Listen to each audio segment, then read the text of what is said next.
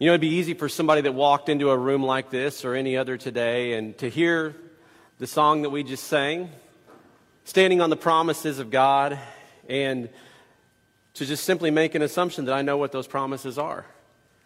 Because this is what I feel deep down within my heart that God would want for me, that God has in store for me, based on other things I've heard, based on other people who have told me certain things, or just based on how I feel right here. If you uh, have ever spent time in the New Testament, which is the second or the last third, really, of our, of our Bible that we have, one of the things we teach early on here in our children's classes is the pieces of that puzzle of the canon of Scripture and how they all go together. And the first four books of the New Testament, as many of you are aware, is called the Gospels. These are the accounts of Jesus Christ here in his time on earth. And they still do this in certain Bibles today, not all, but years ago, always, always in those first four books of the New Testament, the words of Jesus would be printed in red. Uh, many of you are probably holding what's called a red letter Bible this morning. There's a reason for that. The words of Jesus are otherworldly. They teach us things that, in some ways, are incomprehensible to us because it's not how we're programmed. We understand what the words mean, but we struggle with implementation. We struggle with how to be the person that He calls us to be. And so, over time, what has happened, especially in our Western culture, is that we have taken a look at ourselves and asked ourselves what we want to be, and then taken this, oh, I just ripped out a part of my notes. That's cool.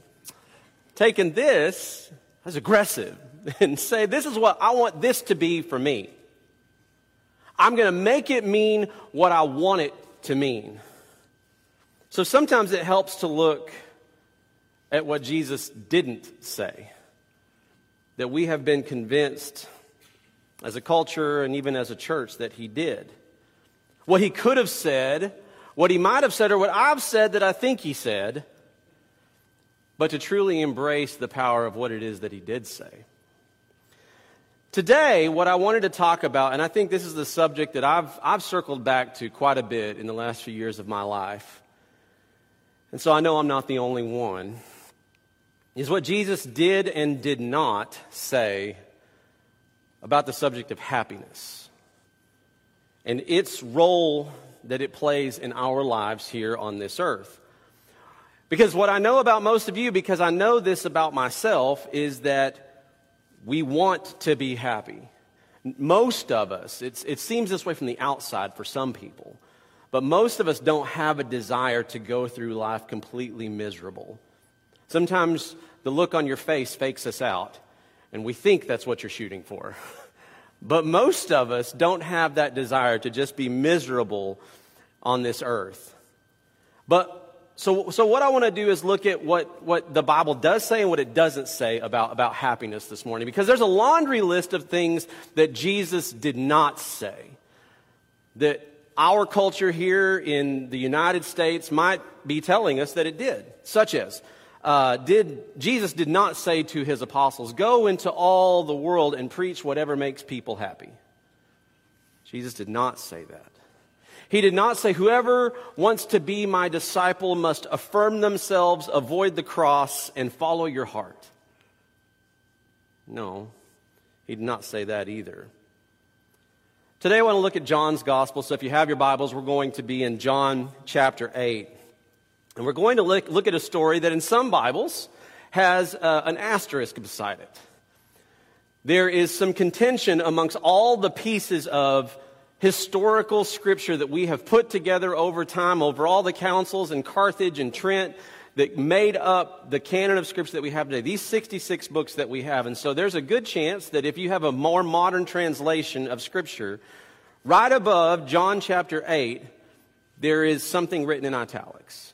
This says something to the degree of some of the earliest manuscripts do not contain this in whole for this period of verses. But the reason that it was chosen to be included in the Bibles. And the reason it's still there instead is because, number one, it is found in other pieces of historical literature. But number two, because it does not contradict or counteract anything we see in Scripture.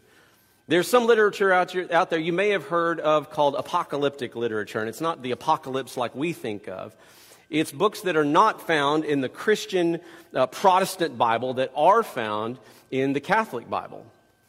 And for the reasoning of modern Christianity, it was because they felt that these books lied in conflict with what we have that, we, that was determined to be Scripture, it was determined to be canon. And so, what we do know for certain is that this exists in certain places, and it does not contradict with anything else in Scripture. And chances are most of you have read this your whole life and didn't know anything that I just said and you've never blinked twice about it because it is consistent with everything else that Jesus said, and I think it's an important story for us to look at this morning. So if you have your Bibles, John chapter 8, and we're going to start in verse 2. It says, At dawn he appeared again in the temple courts, Jesus, where all the people gathered around him, and he sat down to teach them. The teachers of the law and the Pharisees brought in a woman who was caught in adultery. So pause for just a moment. I think it's helpful. One of the things I was taught when, when reading pieces of scripture like this is to try to visualize the moment and not just read it, but try to visualize the moment. And so uh, we know that Jesus is teaching in the temple courts, but for our purposes of our conversation, it's a large public place. Jesus is, is teaching, and this woman, the way the scripture words it is that she was caught in the act of adultery. Now, we don't know how this exactly plays out in that statement. It could be that someone had caught her earlier on and is now bringing her as an accusation. But if they actually caught her in the moment, there's a couple of other questions that if we had more time we would look into. One of which being, where is the man? Why is she the only one that's being condemned in this moment? But number two, she was probably brought into this teaching area, this very, very public place wearing very little. Probably the most shameful moment of her entire life. What's interesting is that these men, though, did not care about her. This wasn't about her. This wasn't about the act that she was caught in. It was using her as a tool to get Jesus. Look at the second half of verse 3 It says they made her stand before the group and said to Jesus, Teacher, this woman was caught in the act of adultery. Verse 5 The law of Moses commanded us to stone such a woman. Now, what do you say? They were using this question as a trap in order to have a basis for accusing him. And so this move puts Jesus in what we would call a no win situation. Why? Because according to the law of Moses, this woman was guilty. And according to the law of Moses, she should be stoned to death. The law of Moses said that this is what was supposed to happen. So Jesus is in a tough spot because if he agrees with the accuser and says, yes, go ahead and kill her, he loses his reputation that he has built as a, in a lot of ways, a new religion, a new connective tissue to God where grace and love and mercy are at the center of it. So if he agrees with the accusers, not, and he's not disagreeing with what she says, with the, what they said she did, he's just, for a moment, think about if he disagreed with the sentence. So that would be option number one. Option number two is that if, on the other hand, he says, no, we're, uh, you know, we're not going to do that in this situation. Let's make an exception here. He's now breaking the law of Moses. So it's lose lose. He, he is in a no win situation. So, picking back up at the end of verse 6, says, But Jesus bent down and started to write on the ground with his finger. This is interesting. They ask him a question, and he definitely does not respond. Instead, he does something completely different. And this is an interesting piece of where language comes into play. There is a word, if, if any of you know just what the interlinear Bible is, you have to have no biblical uh, background in theology to understand what the interlinear Bible takes every word in Greek and gives you the definition in English and puts them side by side. So there is a word here that is used nowhere else, nowhere else in all of Scripture. The root of the word is graphen, which just means to write down. So that's what we have here. But if you were to go look this up, and any of you could, could Google this and see this, there is a word here called katagraphen. It means something different. It means to write down a record against. So when you think about that in the context of what they're saying, there has long been a debate, and people always want to assume what was Jesus writing in the sand? Was he drawing doodles? There are actually later manuscripts, not included in our canon, that suggests that Jesus was writing down the sins of the accusers. Now, this is not, I'm not saying that's what he said, but it is an interesting concept because the actual exactness of the translation is to write down a record against someone. So, is he writing down her sins? Is he writing down the sins of those that were accusing her? Whatever Jesus wrote in the sand, it was something against someone. And just for the sake of visualization, you can think about either one of those things. So we see in verse 7 when they kept questioning him, he straightened up and said to them, Let any one of you who was without sin be the first to throw a stone at her. Again, language is important. It goes beyond just without sin because he's talking to who? He's talking to the Pharisees and the teachers of the law. So he goes a step further and it says, not just if you don't have any sin, but the actual literal translation is if you've ever even thought about sinning. So if you've never thought about committing sin, committed sin in your heart, okay, now you can throw the first stone. Whoever is not only without sin, but even if you wanted to sin. Now, I'll be the first to admit my own guilt in this room. Not only have I sinned, I have thought about sinning that I did not actually do. That's a little too real for some people that they don't, we don't want to think about all the, the thoughts that we have that roll through our heads. But if we can't admit that we struggle not just with our actions, but with our thoughts, then we're lying to ourselves and those around us. So he's making the point that even when your actions may outwardly look like they're connected to God, your hearts aren't always in the same place. So if you're perfect in heart and in action and in mind and in deed, now you can throw the first stone. So picking back up in verse 8. Again, he stooped down and wrote on the ground.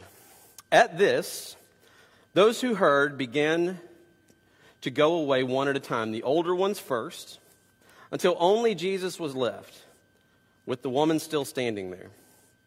Jesus straightened up and asked her, Woman, where are they? Has no one condemned you? No one, sir, she said.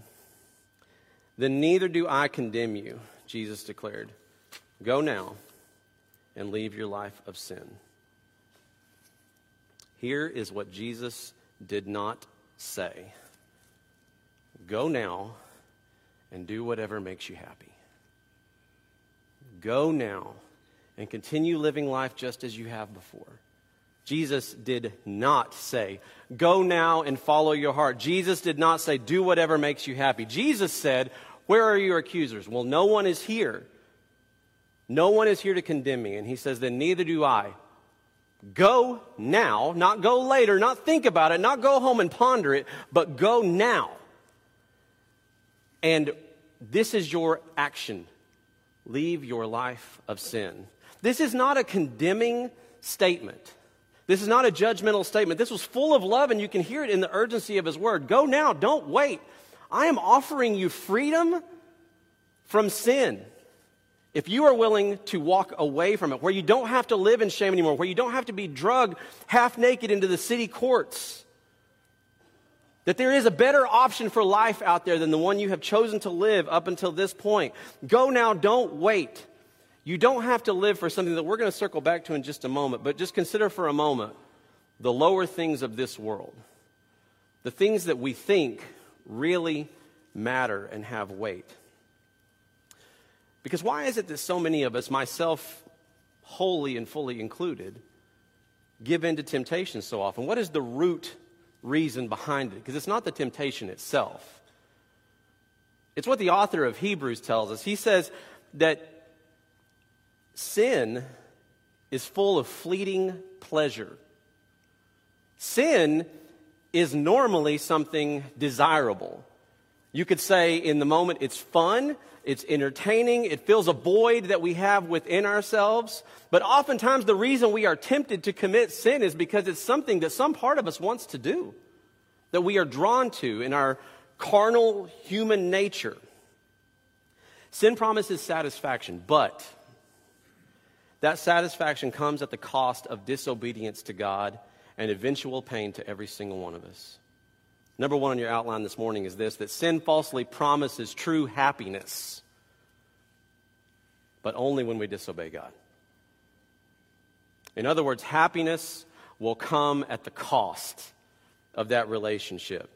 Sin, temptation, it promises happiness. It promises it's going to be good. It promises it's going to make you happy. You're really going to enjoy it. But it all comes at the cost of disobedience to God.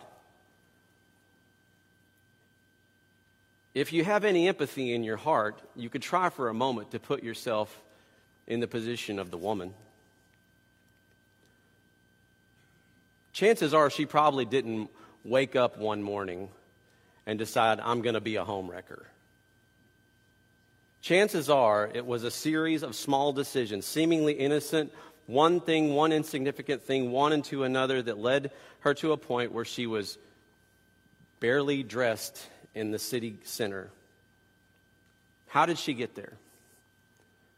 Because sin promises satisfaction, sin promises happiness, but only at the cost of disobedience to God and with eventual pain. So, why do, why do so many of us end up in similar situations today? Maybe not drug out by our accusers in the center of whatever our life revolves around, but the bottom line is because we make compromises. We live in a culture of relativism, and I talked about this briefly in my class this morning. It's the belief that everything is okay, that everything is relative. In other words, there is no such thing as absolute truth.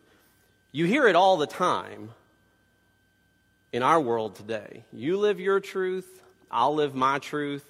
Uh, I'll, I'll find what makes me happy, you find what makes me happy. But here's the fundamental problem with that when there is no absolute truth, then truth is happiness. Meaning, on your, on your, on your outlines, when happiness becomes what's most important, it also becomes what's true. That is the standard for right and wrong in people's lives who are directed strictly by impulse happiness. The bottom line of, of that kind of life is that if it makes me happy, it must be true. It must be what's right. It must be good. And if it doesn't make me happy, it must be bad. It must be false because that is how I am determining what is right and wrong. And the root cause of that is because somewhere deep down we have gotten the miscontortion of Scripture that happiness and holiness are against each other. That we somehow have been convinced that God has no desire for us to be happy. Not at all. It's that we have messed up the definition of happiness. Look what Jesus says in Matthew chapter 7, verse 11, when talking about God's care and concern for his people. He says, If you then, though, and he's talking to us, he's talking to his listeners, if you then, though you are evil, know how good the gifts are that you give to your own children, how much more will your Father in heaven give good gifts to those who ask him? Ask him? So we find ourselves at odds with this. Well, I want to be holy, but I don't want to be unhappy. And if I have to be like Jesus, it means I'm going to be unhappy because we have allowed our culture, our world, our influences to tell us what true happiness is. And it's always brief, it never lasts very long. That's why the author of Hebrews calls it fleeting, because it can't sustain us, it can't be the thing that carries us. There's an illustration long used about a fish. A fish that is placed on a beautiful tropical beach. And, it becomes, can, is, is the fish happy on the beach? No. He's dying. Okay, so well, what, what could make the fish happy? Well, I, I got a lot of money, so I'm going to put a bunch of money down here by the little fish. A lot of money. A whole lot, more than he needs. Is the fish happy now? No. Okay, so it's a beautiful tropical setting. Let's have a, a fish party. I to invite all of his fish friends. Are they happy? No, because they're all collectively dying together. So maybe we take some fish selfies and they go viral because there's a bunch of fish on the beach trying to have a party. They're still unhappy. They're dying. And the reason is because they were not created for the beach. Oftentimes, when we think about our reasons for unhappiness, it is because we are seeking it in places that we were not created to find it. If you find yourself wondering why you aren't happy, ask yourself, who are you living for? What are you living for? Because realistically, we need to lower our, lower our expectations of what this earth is going to give us when it comes to the hole that we have in our hearts. It was never intended to be filled by any one person or any one thing here on this earth. Next thing on your outline is that holiness and happiness are falsely pitted against each other. That you can't have one without the other. That happiness only comes when I'm living outside of God. But the truth is, holiness is not at all mutually exclusive of happiness. They are very, very related. And this is why. Happiness comes by way of holiness. So hear me out. Holiness for us as Christians is the way to true happiness and joy. They are not mutually exclusive, they are united, they are connected at the hip. Look at the way that King David shares his perception in Psalm chapter 16, verse 11, of his relationship with God. He says, You make known the path, to me, the path of life. You fill me with joy in your presence and with eternal pleasures. Not temporary pleasures, not fleeting pleasures, not momentary pleasures, but you, God, fill me with eternal pleasure at your right hand. And that's why when this woman, who was as guilty but no more guilty than any of us are, when she was caught in this most shame filled moment of her life, this is why Jesus did not look at her and say, I'm so ashamed of you. After all I've done for you, this is how you've chosen to repay me. You're pathetic. Ever had somebody say that to you? I have. Did not communicate love to me. It communicated disgust and disdain for me as a human created in the image of God. That is not at all what Jesus said to her. Instead, he said, Go be free. Free yourself from the burden of sin. Go and sin no more. Go walk in truth. Go leave the lower things of this world that you are looking for fulfillment and happiness in and seek them in me. Now, he doesn't say that explicitly to this woman. But what he says is sin no more. That he's the other option that we have to walk hand in hand with Christ. And we look in different places for it. So think just for a moment about where we look for happiness and fulfillments. For some people, it's alcohol. For some people, it's drugs. For some people, it's relationships that they should not be searching for happiness in. For some people, it is the demon of pornography. For others, it is something that sounds so innocent as shopping. But in fact, they pour themselves into it hoping that maybe the next thing that they buy will make them happy or give them fulfillment, even though it's not something they would say maybe out loud. Perhaps it's a critical spirit where we feel better in dealing with our own low self esteem of tearing other people down in order to build ourselves back up. But as promised, it did not deliver. It did for a minute, it was fleeting, but it did not deliver. And then we find ourselves exposed in the city court in our brokenness. We have looked everywhere for fulfillment except the one place where it can be found. And I know beyond a shadow of doubt that in this room or listening online this morning, someone needs to hear and be reminded of the faithfulness, the goodness, and the grace that is available to you through Jesus Christ that is stronger than your brokenness and stronger than my sin. Paul said it this way in 1 Corinthians chapter 10 verse 13. He says, No temptation has overtaken me, which is, except which is common to all of mankind. I have gone through everything you have gone through. I have experienced it and I have been exposed to it. And God is faithful.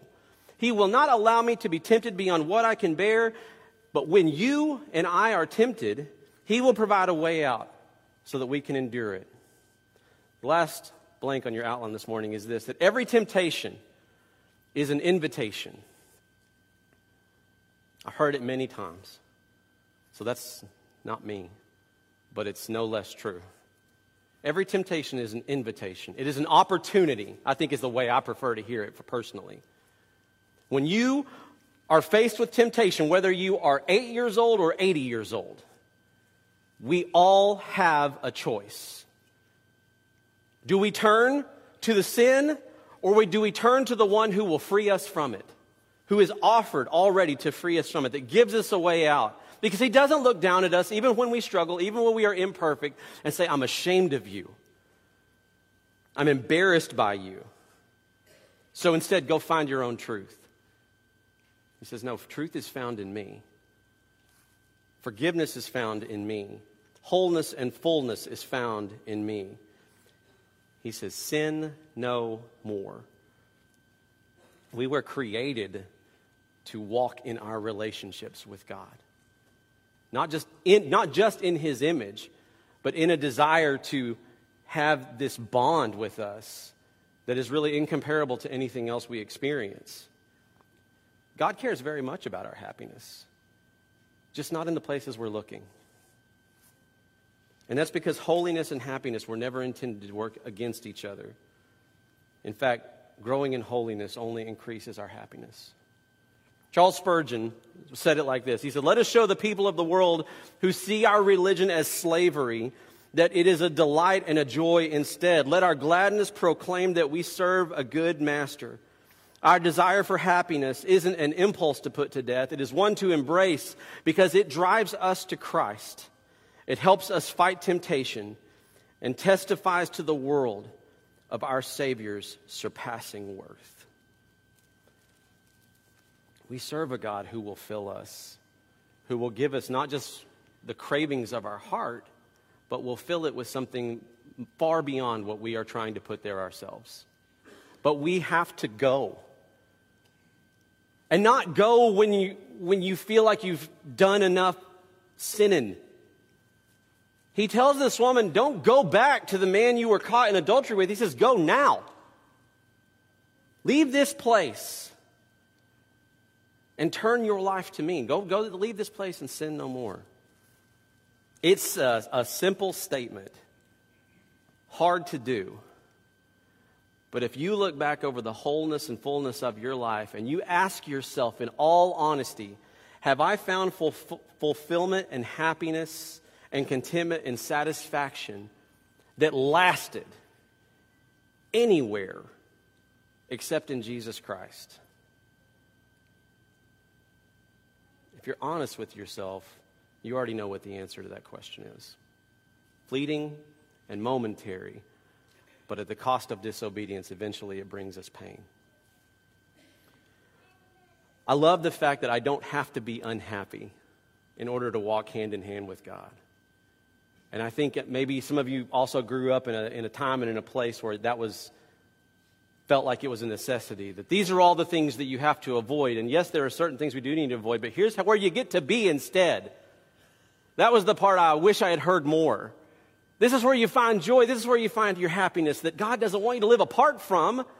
Just don't looking in hollow places that will pull you away from me. Find your joy in me. If we can help point you to that joy, if we can encourage you, if we can go that way with you as a church and help you begin that relationship for the very first time, won't you come while we stand and while we sing?